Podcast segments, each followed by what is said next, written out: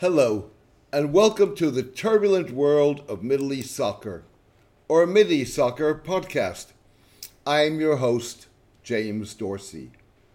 Amid Washington chatter about the future of U.S. Saudi relations, the kingdom has launched an unprecedented public diplomacy campaign to marshal business and grassroots support beyond the Beltway to counter anti Saudi sentiment in the Biden administration and the U.S. Congress. To do so, the Saudi embassy in Washington has hired a lobbying and public relations firm headquartered in the American heartland rather than the capital. Iowa based Larson Shanahan Slifka Group, or LS2 Group, was contracted for $126,500 a month to reach out to local media, business and women's groups, and World Affair Councils in far flung states. We are real people who tackle real issues, LS2 Group says on its website. Embassy spokesman Fahad Nazer told USA Today in an email that we recognize that Americans outside Washington are interested in developments in Saudi Arabia, and many, including the business community, academic institutions, and various civil society groups are keen on maintaining long standing relations with the kingdom or cultivating new ones. Prince Abdulrahman bin Musaid al Saud, a grandson of the kingdom's founder, King Abdulaziz, a businessman and former head of one of Saudi Arabia's foremost soccer clubs, framed U.S. interests, particularly regarding human rights, in far blunter terms. Saudi Arabia carries significant economic weight, and it influences the region. The world cannot do without Saudi moderation. Because of its economy, its moderation, and its cooperation in the war on terror, the truth is that you need us more than we need you, Prince Abdulrahman said. To boost the Saudi public diplomacy effort, the King Faisal Center for Research in Islamic Studies in Riyadh this month armed LS2 Group with a 32 page report entitled The U.S. Saudi Economic Relationship More Than Arms and Oil that highlights the kingdom's investments in the U.S., commercial dealings, gifts to universities, and purchase of U.S. Treasury securities. The report noted that $24 billion in U.S. exports to Saudi Arabia in 2019, 3.1 billion of which were arms sales, supported 165,000 jobs in the United States.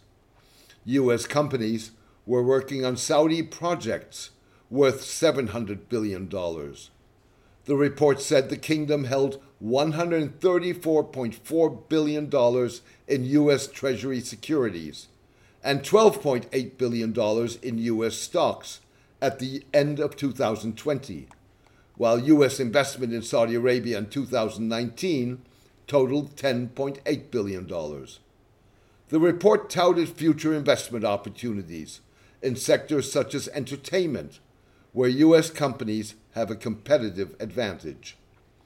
In reaching out to the American heartland, Saudi Arabia hopes to garner empathy among segments of society that are less focused on foreign policy and or the intricacies of the Middle East than politicians in Washington and the chattering classes on both coasts of the United States.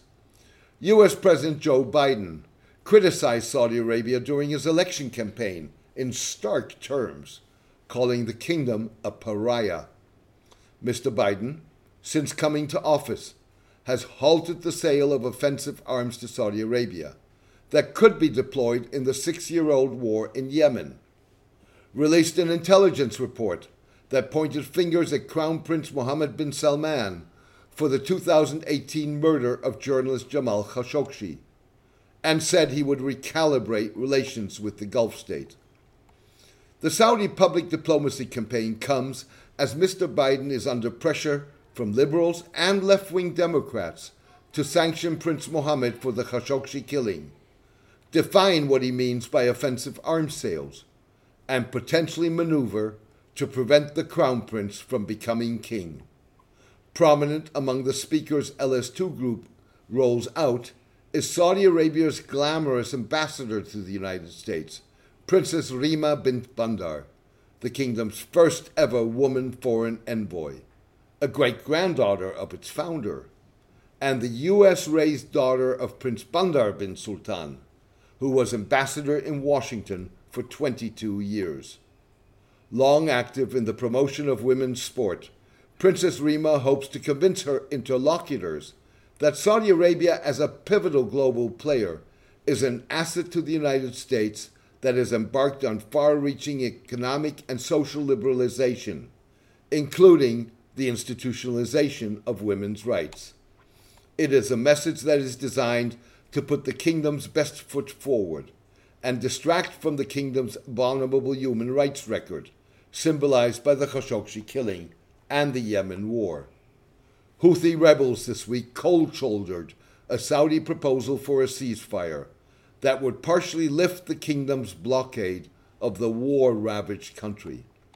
If successful, the public diplomacy strategy could lead to grassroots organizations in congressmen's districts leaning on their political representatives in Washington to adopt more lenient attitudes towards the kingdom it would be a message that is aligned with positions adopted by the Israel lobby, various American Jewish organizations, and other pressure groups supportive of Saudi Arabia. Going by Philadelphia World Affairs Council President Lauren Swartz and Alaska World Affairs Council President and CEO Lisa Falsko, whose members are business leaders, students, educators, and other local residents interested in foreign affairs, the strategy is paying off.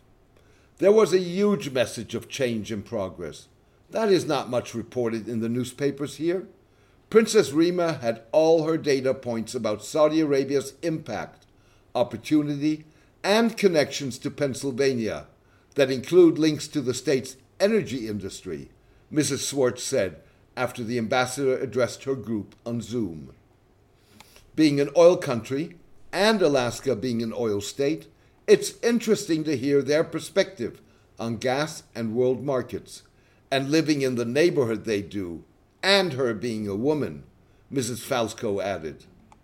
A 10 page glossy booklet produced by the LS2 group in advance of Princess Rima's appearances emphasized the kingdom's great progress in the area of women and sports replete with pictures of women athletes, some with headscarves, some without.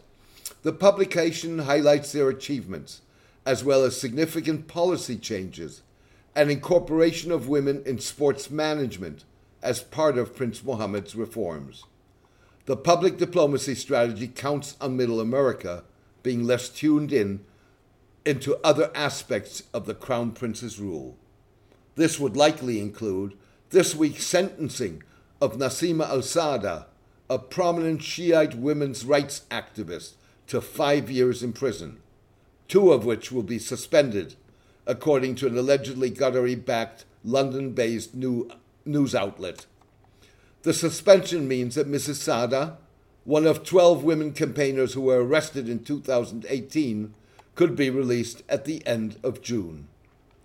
The LS2 group arranged engagements outside of Washington contrast starkly with highbrow webinars hosted by Washington think tanks, in which a revolving number of former administration officials, scholars, and analysts debate what U.S. policy towards Saudi Arabia should be. They usually split down the middle on whether the United States can afford to be tough on Saudi Arabia and Prince Mohammed on issues such as human rights. Even so, if public opinion polls in recent years are anything to go by, Saudi public diplomacy faces significant challenges. Gallup concluded last year that 65% of Americans viewed Saudi Arabia unfavorably, as opposed to 34% favorably, a trend that was also evident in surveys by Business Insider and YouGov. Recognizing the hurdles, Princess Rima appears to be following her instincts by focusing on a comprehensive partnership with business, culture, and education. With U.S. activists taking credit for mounting pressure that led to congressional censoring of U.S. support for the war in Yemen and Mr. Biden's suspension of arms sales, Princess Rima appears to hope that Middle America will be her secret weapon. In other words, Middle America may be the latest battlefield, but ultimately Washington politics will determine the kingdom's image in the West and the future of Saudi US relations. Thank you for joining me today. I hope you enjoyed the podcast. A written version of this podcast is on my blog, The Turbulent World of Middle East Soccer, at mideastsoccer.blogspot.com. Please join me for my next podcast in the coming days. Best wishes and take care in these trying times.